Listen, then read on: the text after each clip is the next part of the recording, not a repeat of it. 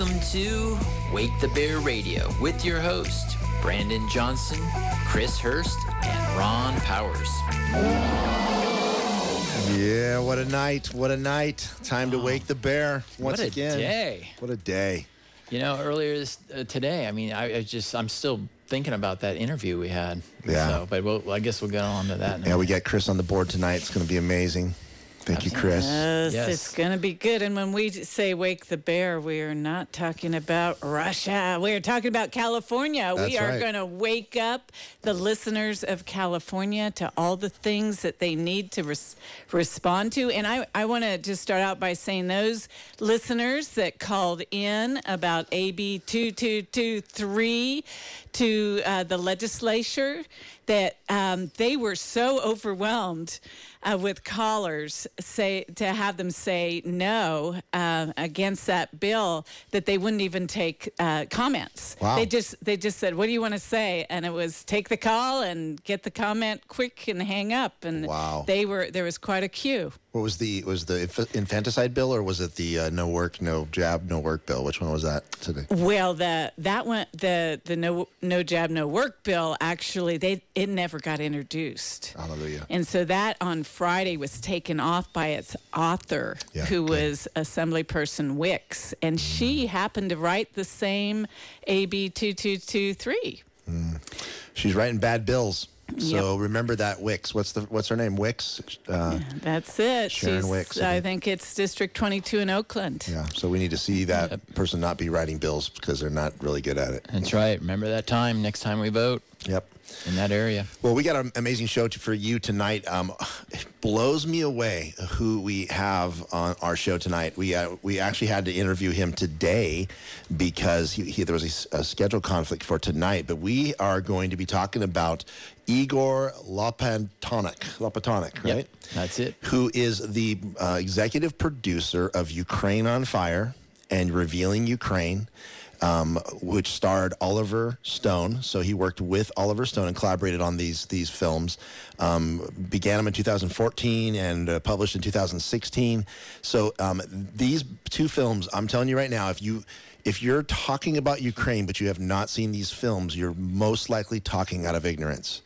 And one of the things that reason we wanted to have this guy on, and reason we wanted to interview him, is because right now the so the media is demanding you have a position on something you know nothing about, most likely. And I think that it is actually by design that we don't know what has taken place in Ukraine over the last 30, 40 years because there are powerful people who have been laundering money. There's been human sex trafficking. There's child pornography. There's a whole bunch of wicked things that have been happening in Ukraine that have been hidden to the Western, to, to the West. And so um, it's almost like, you know, we know that, uh, you know, President Trump made a phone call to over there, and he got impeached for just making a phone call, trying to just find out what was going on, right? So uh, apparently, there's people that don't not do not want us to understand what's going on over there. And one of the things that stuck out to me just recently is I was going on to Google, and if you go onto Google and you go onto your Google Photos, you have to click "you uh, we um, stand with Ukraine unequivocally," you know, with Ukraine, and it was like and then to even go on to use your your photos. And I was like, wow, that's weird. It's like programming, programming all the way around. That is Stand with Ukraine, 1984. be for Ukraine. Russia's bad. Now, granted, Russia's bad. There's no good guys out there, okay, in this battle. But it, to say that it's unequivocally for one country when you don't even realize that it's not even a unified country, it's a bunch of you know state you know um, regions that are un- disunified. So, Oh yeah, on the brink of civil war. Right. I mean, yeah. And I think what we want to say is that we're not against the Ukrainian people. We're not against the Russian people. Right. What we are against is taking our choices away. And what, what was done to you, Brandon, what, by you will agree to this before you can get to the Google Maps, was taking your choice away. Right. Demanding that I uh, uh, acquiesce to their assertions uh, because that's the right thing to believe. And so we're basically being demanded to have a position on something that most Americans have know nothing about. And so we just want, like, if there's a fight on the schoolyard, okay, and this is not a great illustration, but why did the fight occur? What was the, the what did each person have against the other person to create an escalation? And that is what most people don't know. And so that is why we're bringing on Igor Lopatonok. That's why we interviewed him today. That's why we encourage you to watch Ukraine on Fire, uh, the first film, and then Revealing Ukraine. And I'll tell you what, uh, for me, it was like drinking through a fire hose. Like there's so much information and it was so well done that have, I'm going to have to watch it like three or four times to just uh, digest all the content. Yeah, that was, uh, you know, the interesting thing about him is he had a background of being a rocket scientist. Wow. and so he's very analytical. And as a result, he has so much detail. And so even when he was working with Oliver Stone, Oliver Stone's like, you know what? This is just too much to digest. And he Uneditable. said- yeah, it was undigestible. He said. uneditable. Your first one's uneditable, and your second one is undigestible. And so he took it and just cut pieces out of it. I mean, he took like 40 minutes out of it, two-hour show. Yeah. So, and and after that, uh, Igor's like, you know, that actually looks better now. You know, so uh, the wisdom of um, Oliver Stone on that one. So uh, we had so much, even in that interview, we tried to keep it down, and it was like. You know, twice as long. And so, uh, what I did is I, I cut it into sound clips, and, and we'll talk about sound clips because he is so analytical. And yeah, I, I don't want the audience to get lost because you know a lot of people like sound bites, and so we're going to Yeah. go with sound bites. As a result, a last minute uh, programming here at the station. Mm-hmm. I hope it works. Uh, if not, we'll have our sound engineer to to uh, figure that out. So I'm going to just test the first one, um, just a sound clip where he's just talking about. Um, the CIA's in Hollywood, Yeah. and and you know something that we've been saying all along. So let me just give it a shot, and we'll see if this works.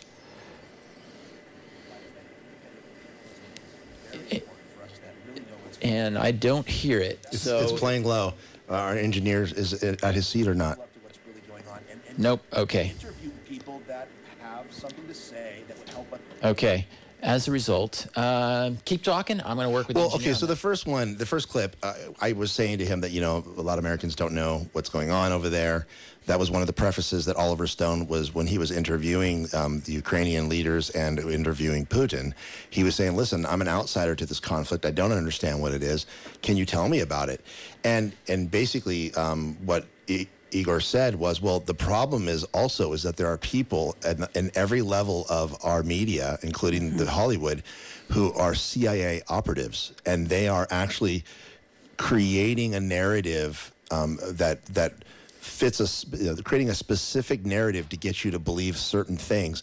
And he actually used the word technology. It's actually been it's fashioned technology. I think about the scripture how the Bible says that no weapon that is fashioned against us will stand. Like it was a form of like deception and a fashioning of of technology um, to basically cause people not to be able to have a opinion. And one of the things, one of the things he said I liked in the one of he said that um, uh, the new the, the magazine um, Wall Street Journal. It wasn't the Wall Street Journal. It was the um, New York Times. Came out with an article and said the ten things, the only the ten things you need to know about Ukraine to understand Ukraine. And he was like, "Oh my gosh!" Not only was it like a poor written article, but like to even say there's only ten things you need to know to fully understand Ukraine, that in itself Yeah. it creates this uh, uh, op, uh, like, oh no, I'm I'm listening to non-biased information, and it was like it's all bias. Yes, it simplifies. I, I think that was probably more the New York Post than the New York Times. Yes, New York Post, right? yeah, I was. Listen, it's funny because I was reading an article about a New York Post last night, and about some of the atrocities that are going on. Some of the stories, and like people are saying, "Oh no, do you not? You, you, so you think it's all big movie over there, and you're, there's no atrocities?" I'm like, no. Anytime there's, you know, con physical conflict. War, there's going to be atrocities by both sides. War is horrible, and we should always stand against it. And it was interesting because that's one of the things Igor said. He said the number one job of a president or of a people, of a leader of a people, is to to to not go to war at the very very last resort. Like, not lead your people into war because war is that bad. So, you know, that was a couple of things that he made, he said. How are we doing for uh, clips? Uh, you know, I'm, I'm just gonna I'm just gonna play it the old-fashioned way uh, until our sound engineer has it worked out. Uh, Awesome. So I'm just gonna hold it up to the mic. Great for it. Uh, so I'm just gonna go with uh, the first clip here. Let's see.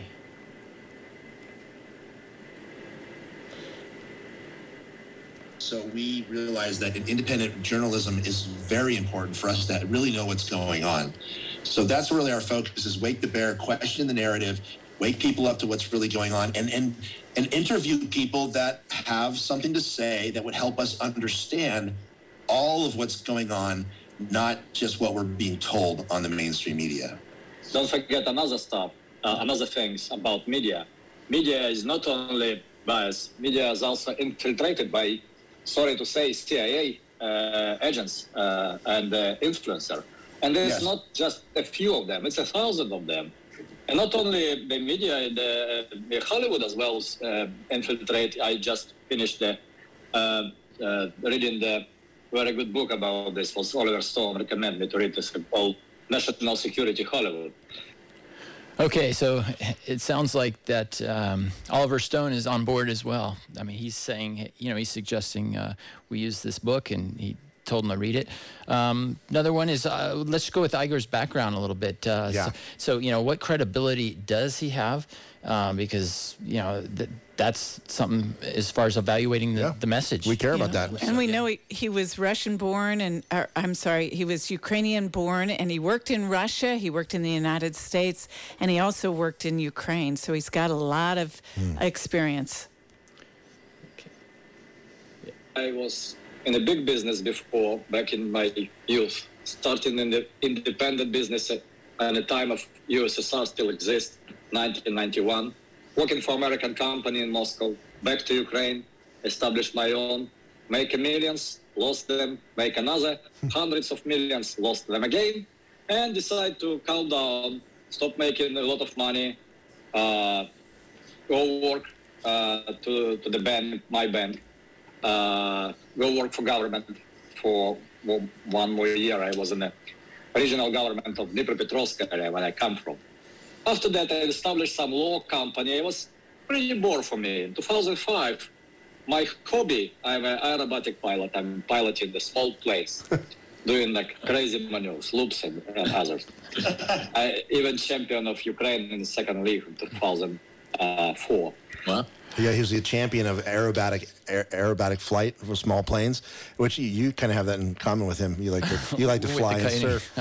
yeah, and you know it's interesting. Is he said he had his own bank, so that kind of money that he made. I mean, he was Yeah, definitely. he said hundreds of millions. Yeah. Did he say them. hundreds of millions? I know. I put tens of millions in my notes just in case he meant. But then when you know he did say his own bank uh, that he had his own bank. So so anyway, this is a guy that's definitely involved in commerce. He knows what's going on.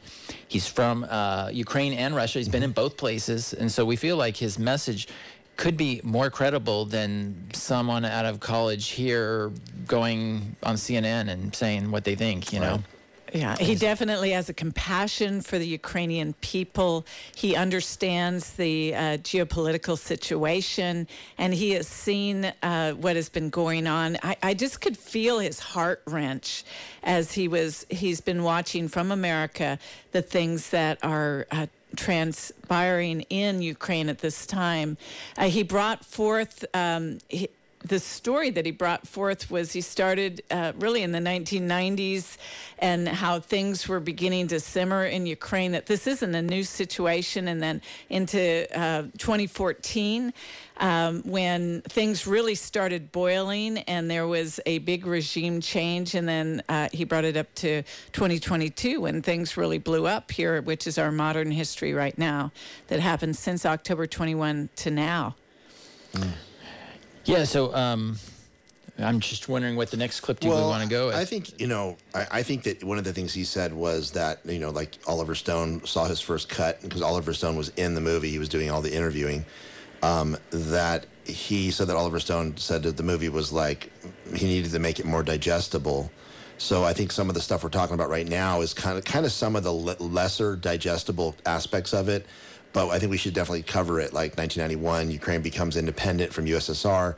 From 1991 to 2004, there's it's peaceful with Russia and then the economics and trade. And then and in 2004, it took a turn, right? And so Yeah, so let's uh, let me just play that clip. Yeah, uh, a little bit of the history that uh, Igor's talking about. Ukraine an- an- announced the independence from uh, uh, Soviet Union. Okay. So it's all started in 1991 until 2004, first coup in uh, Ukraine. Everything was practically okay because that was understanding that the Russia is a big neighbor, all economy very integrated. It's the biggest trade partner, and it's the energy source. Okay, so it, it's a good neighbor. They're in good good um, communication with them. I mean, they, they have economics and trade with them, Mm-hmm. and so it sounds like uh, there was quite a bit of time where there was pretty much peace there. And so, um, well, and, and Ukraine is like a huge cash crop as far as like wheat. Um, the land is really prosperous. Um, it's, it has a history of being um, in the middle of the West and the East, so people would fight over this land. And, and I loved in the first movie it talked about how um, this this was almost like a football. You know, it was a buffer between the West and the East, between Europe and the East. And so, like the the amount of goods and resources, like if if people managed Ukraine well, it would be prosperous. The problem is, is that it's broken up and there's factions fighting each other and that are keeping it from being prosperous. And then, of course, there's interference by foreign companies who are making millions and laundering money through them, which he gets into later. But I, I don't know where you want to want to go. yeah, let's go with the next uh, clip. It's about you talking about being having a forced position Yeah. where we're, we're forced, and then uh, Igor talks about the uh, Igor. I'm sorry, he, t- he talks about the media manipulation. So let's go with that. this is very fascinating because you know like you said this in the very beginning when we started that most americans you, you, the number one thing you're doing these films for is to educate most of us have no idea what's going on and we're being demanded to take a p- position on a very sophisticated 5d chess po- you know geopolitical with ma- this massive history, and we and most of us have no idea what the history is. And our media is telling us we should be for this, and this guy's good and this guy's bad, and none of the middle grays. And so I, when I watched your first film, I mean, the film that I watched first was your um, Ukraine on Fire. I was blown away by just you going back through the history of this. It's been Ukraine has been like this football in the middle of the West and the East, and it's constantly been taken back and forth, and people switching sides, and all the way through from like back to like what the, the, the 10th century, 11th century, right?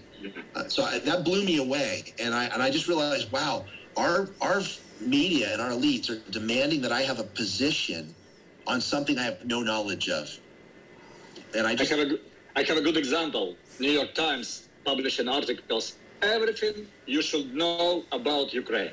That's it.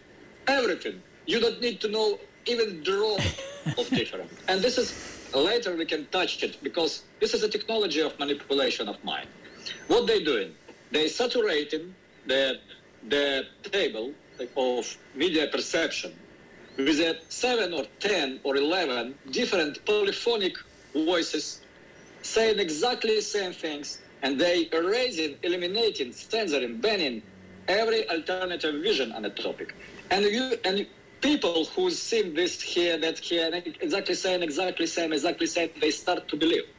This is the technology. This is not uh, something that's happened accidentally. This is how it's described in, in techniques of informational war. And that's the military techniques because informational war now is on a level of, uh, you know, of uh, even more than conventional war.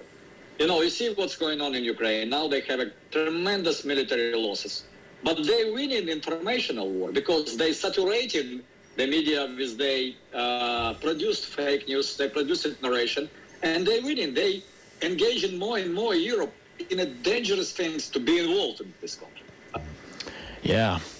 So, you know, here he's involved in the media, so he knows what the power of the media is. And he also um, is involved with some very uppity up people that are in financing stuff. And I think he, he has a good foundation to say, hey, this is military tactics. I mean, he's talking with a lot of, uh, he's talked with elites before. I mean, just being in the f- uh, financial um, district and stuff of uh, Ukraine. So, Yeah, I think one of the things that that uh, we want to bring up on this show tonight is that these same tactics that he's talking about Ukraine, they're they're working against us in every significant uh, realm of the poli- political agenda in America, and so the the censorship, the restraining of information, it is an information war. So if you don't understand uh, what he is saying is it's by design.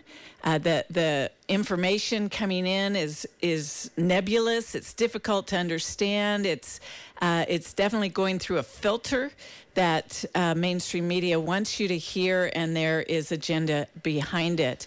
And so we want to begin to encourage people to really look into his, his uh, film, which gives a long history, and look at it as a documentary and um, with with discernment. We talked about discernment last week. Yeah, yeah, definitely. Well, he was saying, and I think the movie says this too, is that you need to realize that these same tactics are being used all over the world to destabilize populations and countries, and they're perfecting, like the CIA, these various three-legged letter organizations have perfected the technology of destabilizing countries to manipulate the end goals.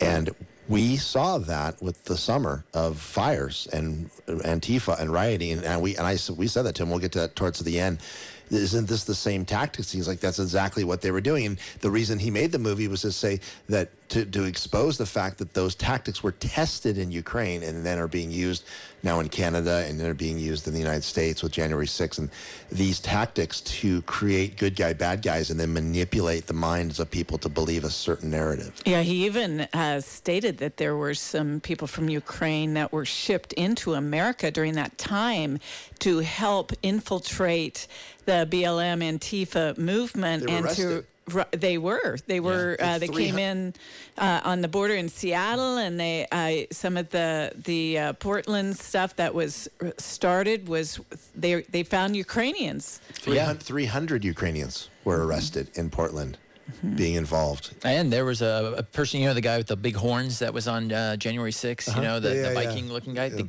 there was a guy right next to him was a big name in Ukraine. Um, I can't remember the name right now, but he was right next to him. Wow. I mean, the photos and it's clear as day. Well, and that's there, and there's so the tactics are really clear and they're actually super brutal. Like the ones that, that we talk about, he talks about in the movie, the um, the massacre, the Met, the oh, Maidan. Maidan. The Maidan massacre, um, people leading people into a place where they were going to get killed.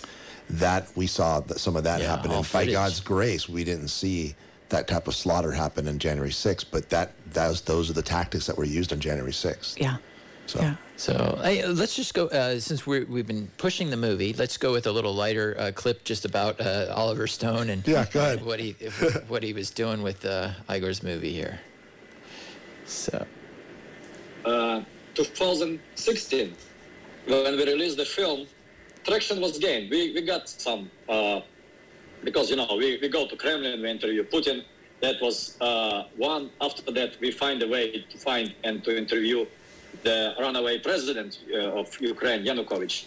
And, uh, and after that, we have a great opportunity to, to work with Robert Parry who is amazing, brilliant mind, uh, the guy who blew the story of Iran Contras uh, about how CIA is selling drugs in the United States and uh, and funding from these proceedings the the counter-revolution movements in uh, Nicaragua.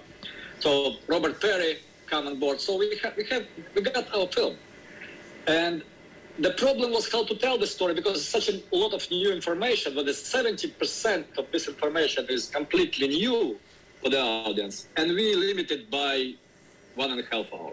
So this is why Ukrainian Fire was a little bit undigestible. And the first cut, what I showed to Oliver, used, you know, like, like kind of mosaic storytelling from here to here, jumping back and forth. He watched it, he called okay, disaster.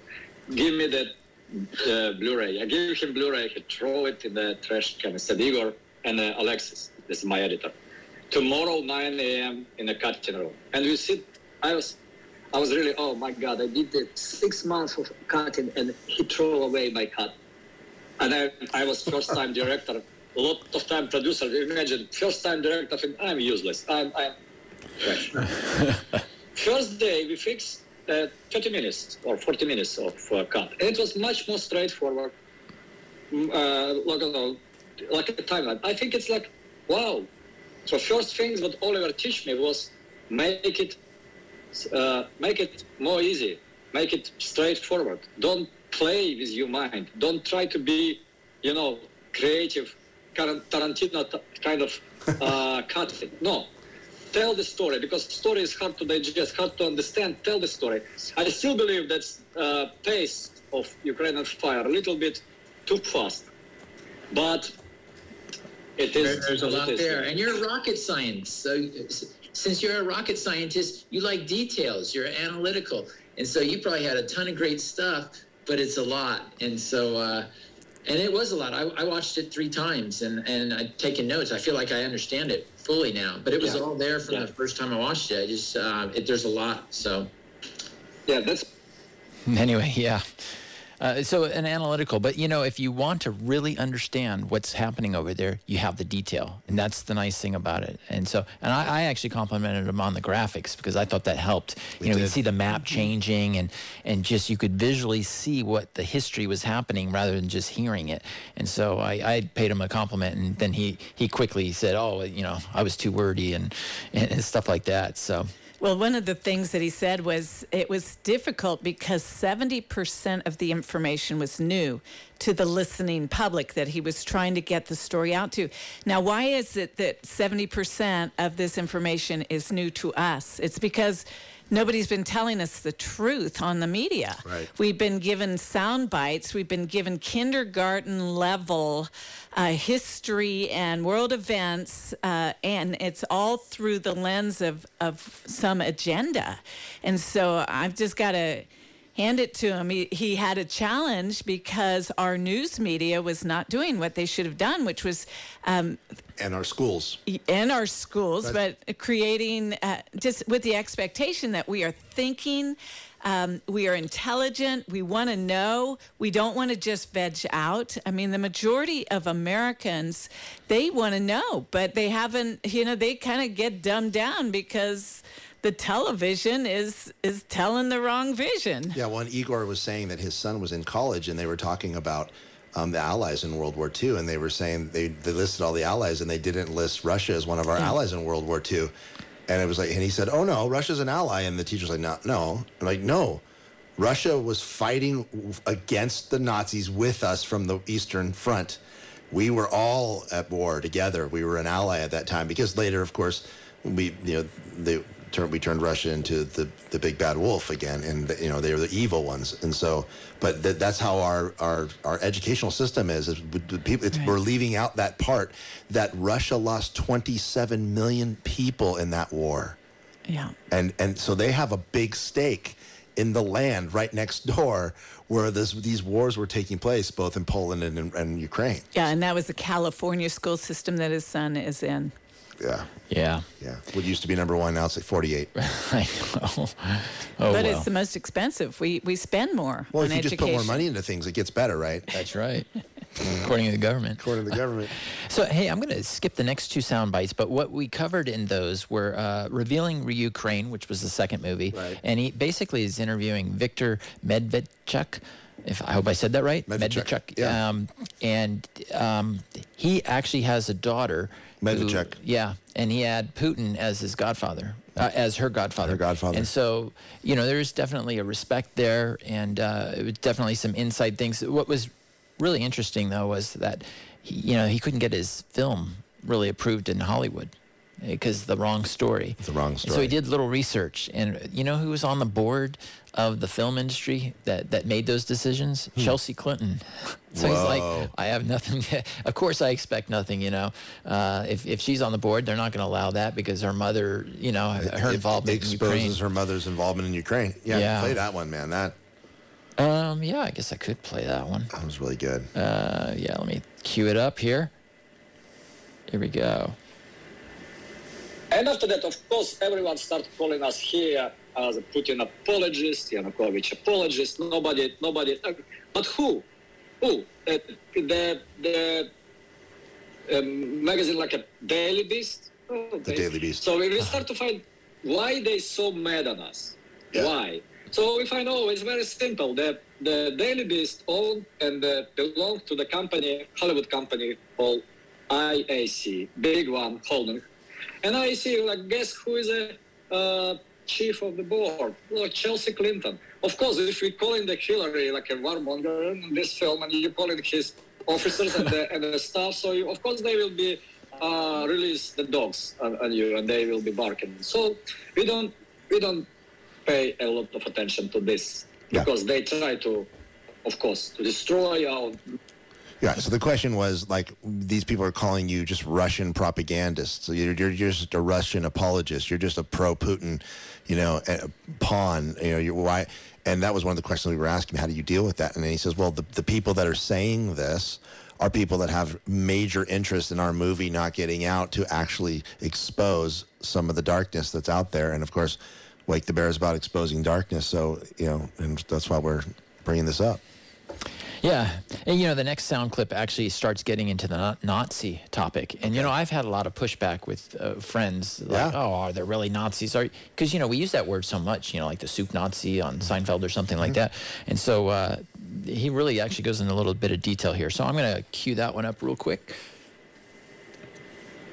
There we go. Can I, can I just uh, interject? Because last week we were talking uh, about um, there really aren't black hats and white hats. Like we want to make vilify someone or make someone uh, into a superhero so we can take sides. Uh, we want to get on a side. And the truth in this situation is that there's so many shades of gray that it's very it's part of the complexity. And what you're describing is um, is that uh, people want if you you present the alternate uh, view uh, that that they just shove you over into that camp and say, "Oh, you are now uh, promoting Putin's agenda," uh, or or you're we're. I went into a store yesterday and I was buying a gift for a friend, and everything in the store was blue and yellow. And I thought, what in the world is going on? And the lady said, we are in support of Ukraine. And I thought, she has no idea what she's supporting. And that that's the, the piece uh, uh, in our ability to discern what's going on right now in Ukraine um, the clarity of the message that you're bringing is really, really important. I love that you're you're bringing the opposite that what mainstream media is.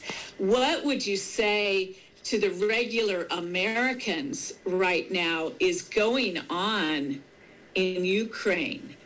First of all, be very aware about whom you're supporting. Because nothing bad from the first point of view with a lot of yellow and blue color to support Ukraine in this such a humanitarian catastrophe and they now. But you know, I see already different colors. I see already in Santa Monica on a protest organized by Ukrainian uh, diaspora, I see already black and red color. And this is a color of uh, ultra-right Nazi movement, Ukrainian Rebellious Army, and uh, United Ukrainian Nationalists. And I see already pe- people uh, posting the picture on Facebook when there's a glory to Ukraine on the background. The lo- motto, glory to Ukraine, you know, when the, the Heil Hitler was a salutation in a Nazi Germany. So Ukrainian nationalists copycat, they need to have something during the World War II to greet each other. They said glory to Ukraine and glory to hero as a response. And they start using that together with Sieg Heil uh, movement of right hand. So this is when people start posting this, next things they will call people subhuman as a Ukrainian prime minister or current sitting president call the people living in the Donbass is a subhuman. You know who invented, who called that humans subhumans first? That was a Nazi. So when you supporting Ukrainian uh, people, please be aware. Do not support the very dark and very shadowy part of this movement because all Ukrainian ideology based on, an, on that Ukrainian nationalist ideology and this ideology is a complete Nazi ideology because they believe so Ukrainians is a special nation who has the special rights because they born Ukrainians and they built that Dmitry Dontsov, the author of this, he's come from Tunis. It's not even Stefan Bandera, who was an open co- collaborator to Nazi regime uh, and other, and they call him the street names in, in, in the, they give him a status of hero of Ukraine. And the guy, guy hands uh, in blood. And and they more and more mythologizing this, and they more and more training people. So now, for this last eight years, the kids who was go to kindergarten now they serving in a in the army, and they completely brainwashed. They believe that Russians is the enemy. They believe the Soviet Union attacked Ukraine in 1941, and they was fighting together with European ally. Ah, European ally was Nazi Hitler against the evil empire of Soviets. So this is how deep that brainwashing come, and they spreading this. They spreading this. So one step to apology of Nazi and all this genocide, you know, and in Russia and in Soviet Union, every practically every family they have casualties in the World War II. 27 million people die. My own family, my mother lost her right arm when she accidentally picked up the ig- ig- igniter for the landmine and it's blowing her in her head. When she was 14, when they returning to Ukraine uh, from the evacuation to, to. Wow. And so the, Yeah, I mean, there you go. He just says, be careful what you think you're supporting because the ideology there on the other side, the European I- ideology in World War II um, was was Nazi in the West, right?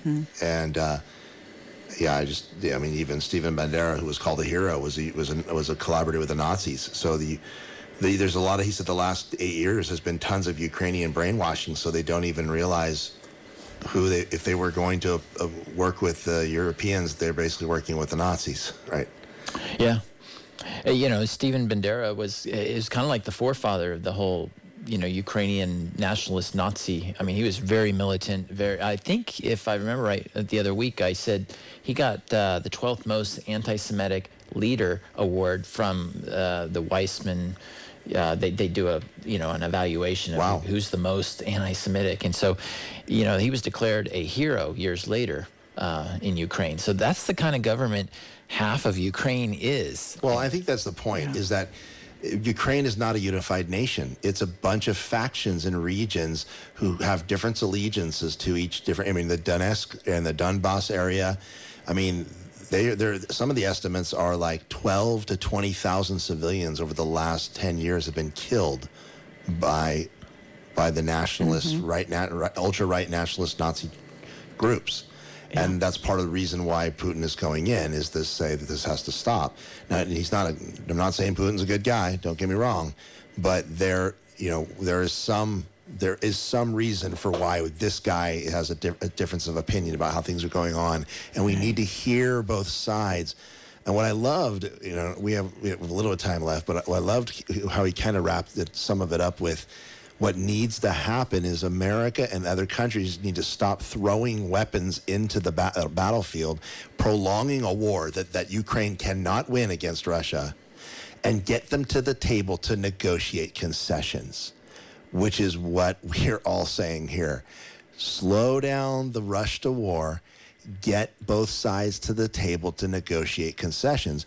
And one of the things that he says about um, Zelensky is that because of all the brainwashing, that they don't even know that, that, that, that Russia has concessions that they want to see, and they won't it won't even consider the concessions, and and because they're committed to the full war, the full just resistance, and would resist them altogether. Right. And I just see, you know, hey, if we can bring peace in that region, I'm not talking about just appeasement. I'm not talking about like Russia, you know, appeasing Nazi Germany. I'm talking about like bringing peace, figuring out what the concessions should be, because there's a group of people, lots of groups of people in that land that consider themselves to be culturally Russian, and and they were for the- you know Yeah, for a long time. for a very long time. Yeah, they, They were, were- they were part of the, the land breakup, and they found themselves as part of Ukraine instead of Russia. I think uh, one of the things that he brought out with the color, what, know what you're you're supporting with the blue and the the yellow, because you might also be, be supporting the black and the red, not knowing because there is a lot of cloak and dagger stuff. Organized crime has been part of Ukraine for years and years and years. That's not a secret. They have run lucrative black markets during the Soviet control. When the communists left, they were basically thought, oh, we hit a jackpot. Now we can run our ethnic crime gangs without any um, anybody over without any oversight, and so ethnic mafias arose, and out of this. Uh, that's when a lot of the, the cartels partnered with NGOs, and a lot of the industry in that country was influenced through black markets and through bribery and through very dishonest and corrupt means. The contracts that were given were not given ethically quite often, and so to pretend that suddenly now um, the the the people who are in government are um, heroes is rather ludicrous. And we want to see Ukraine get stabilized, but to understand that there is a very dark underbelly of Ukraine that uh, Putin knows about. And he went in with two objectives to take out the biolabs. He was very clear on that. And to take out the Nazi groups that were ethnically cleansing over and over. And for 14 years, mm-hmm. he has been warning them do not do this. Do not do this. I have to move in. I mean, those are his national people, the, the Russian people, and many have left and have gone to Russia. They've they've fled from the, the persecution and the um, the the basic. Um, it's it's a crime and it's just lawlessness there in East Ukraine. Mm. So that's really what, what we want to know. We, we just sent a billion dollars plus over to Ukraine. So as a, an American, I'm very concerned. Where is that money going? Right. That's your tax money going to fund something that you have not agreed upon. And I, I just, I looked at the picture of them and you saw Pelosi and and Schumer and the others standing around Joe Biden signing this money away, and they're all just cheering giddily. And it's like, okay, to what? To do, where's the money going? And then and then of course we know that the history of money going there, pay to play, and then it comes back to them comes personally. Back, yeah. I mean, I could just see them saying, "Oh, I'm going to get two million out of this," you know this whole thing. Absolutely. You know, one of the things that really concerned me. So the history, you know, basically when the Soviet Union or the uh, USSR broke up in 1991, Ukraine became independent from 1991 to 2004. Four. They lived in peace, and then they had some struggles back and forth. And by the time you're at like 2010 or so, you you've got a um, Russian sympathizing president and he goes and he, he's doing everything fine everything's going well and then what happens is is the the european union starts to put pressure on him saying we want you to sign a deal so you could oh, trade yeah. with us become more like us become like a european. And so he said i want to put this on a delay. I'm not quite sure if that's what we want to do yet and that just erupted. And that actually in 2014, that's what happened. And so when he put a stop to that and put a pause, it started protesting.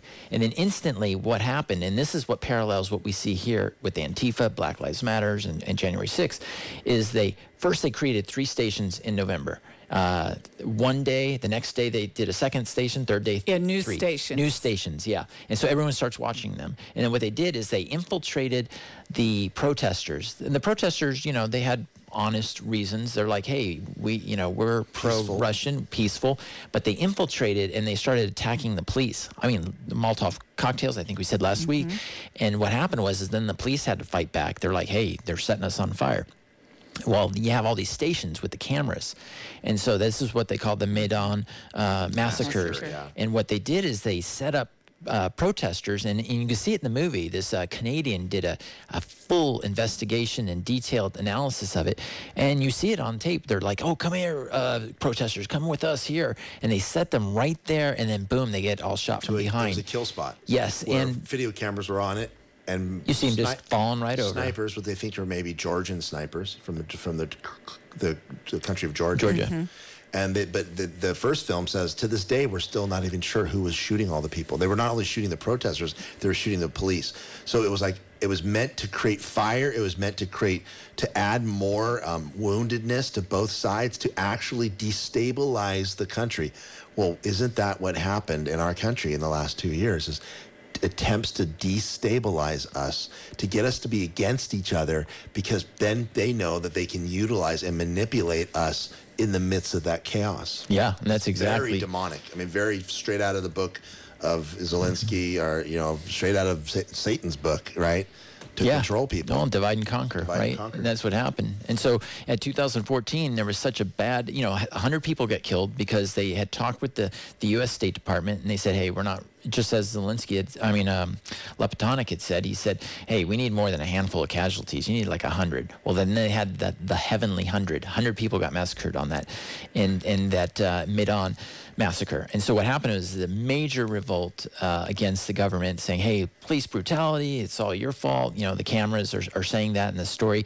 And then what happens is they overthrow that leader and they replace him with a pro NATO. And, and then from there, 2014, for the next eight years up to now, or up to February, we had persecution of of uh, the Donbass area, and they, they said there was like 50 uh, 50,000 military deaths and uh, up to 14,000 plus civilians and 500 children, children. all in the Donbass, In the area. Donbass area. And we got that from uh, when we interviewed um, uh, John Mark Dougan. John he Mark was saying, Dougan. "Oh, they hate those guys, and they just they've been persecuted and being literally less than uh, human, treating them less than human. Yeah, and so I mean that's two, uh, at least two witnesses that we have. Well, I, I I just think you know we go into this war and people go into it like, oh, well, this well Russia's attacking, so therefore they're bad.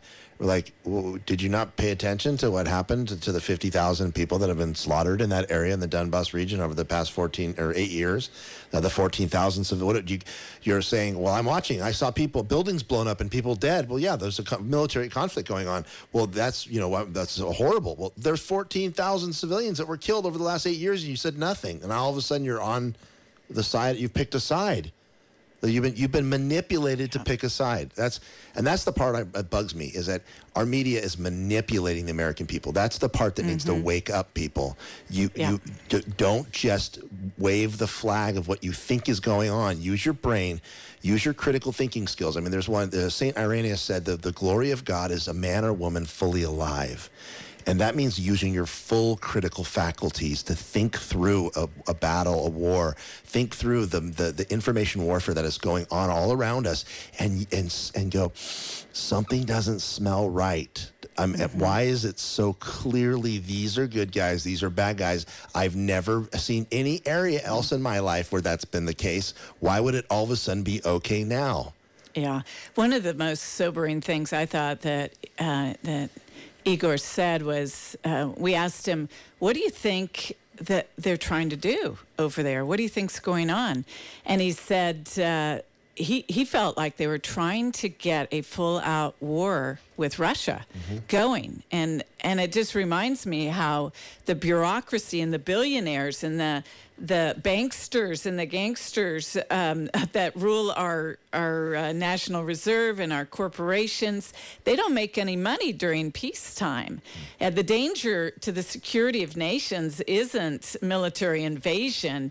It's when there's an infiltration of the government of foreign billionaires sending billions and billions of um, of their agenda, trying to trying to stir things up to get things unstable in a country, and so uh, the infiltration um, is what what he said. They they really are trying to drive towards um, war with with uh, uh, Russia, and that the little pushbacks and the refusing any compromise and the sending um, the the bioweapon threats. Uh, there's Putin knows about him. He's he went in there because he's known and he said for 14 years, get those things off my border. Yeah.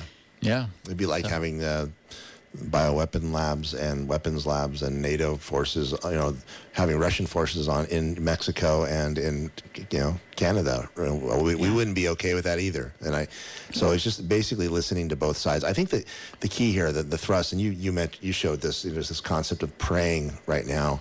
I think that we all need to be praying not just for Ukraine, but praying for Russia, praying for cooler heads, mm-hmm. praying that, that God will intervene, that angelic angelic hosts would intervene, that, that people would hear the, the messages of the angels of God to bring peace and not war, to, to not bring about a continued um, throwing more fire, more weapons, more war at this thing. And um, we need to really be praying for the peace of Ukraine and all of Ukraine. We need to pray for the peace on both sides. I mean, I, there was a song that came out that um, back in the day during the time of the Cold War by, um, I think it was, uh, can't remember his name right now, Sting, and he said, "I, I hope that that the Russians love their children too." That Oh, one yeah, of yeah, That was one of the phrases. We pray that the Russians love their children too, because there was so much rhetoric to try to create a war between us and Russia, mm-hmm. and it, you know, and that's just insanity. They even came up with the phrase "MAD," mutual assured destruction. If mm-hmm. this leads us into a nuclear war, nobody wins and everybody loses. Yeah, but there are a lot of good things. I want to give a good uh, message of hope because there are a lot of great Yes. things happening. I mean, in a way, this could be God's hand. I'm not saying it is, but I, I believe it could be that God is using Putin to tear down maybe the, the most dangerous group, which is the deep state. I mean, they have infiltrated every country, just about the banking system. The whole world's in debt. And these guys have a chance to break the back of that. So that's one thing. The other thing is that there is a great awakening. People are waking up. You know, 10 years ago, you wouldn't have had people like maybe us on the radio or all the hundreds of podcasts Yep. that are out there now. Independent journalism. They're saying the same thing we're saying. They're saying, hey, look, something smells fishy about this. I don't think I would have even heard of this 10 years ago. And so there is definitely a different mood, and, and it's harder to uh, trick people. Yeah, let's let's. Uh, I, I don't want to cut you off, but do you want to say a, prayer? Let's jump in for a few minutes here. We got a couple minutes left. Yeah, we just Father, we just come in the mighty name of Jesus, Yes. and we ask for peace in Ukraine. Father, we ask that you would, um, whoever is pulling the strings there, to create more, um, to just throw more fuel on the fire. We ask that they would be silenced, they would be halted, and that truth and life and, and, and, and peace would be brought to that land. And we pray, God, that the forces um, who are uh, advancing, both Russian and Ukrainian, would sit down at the table and talk, and they would come up with a peaceful resolution. This is what we're asking, God. I mean, we believe that you said, two or more out- gathered in my name, there I am. You said that if you ask anything in my name, it'll be given unto you. And so we're asking right now, Lord, for healing of the people and the wounds of Ukraine and exposure, exposure of darkness and peace.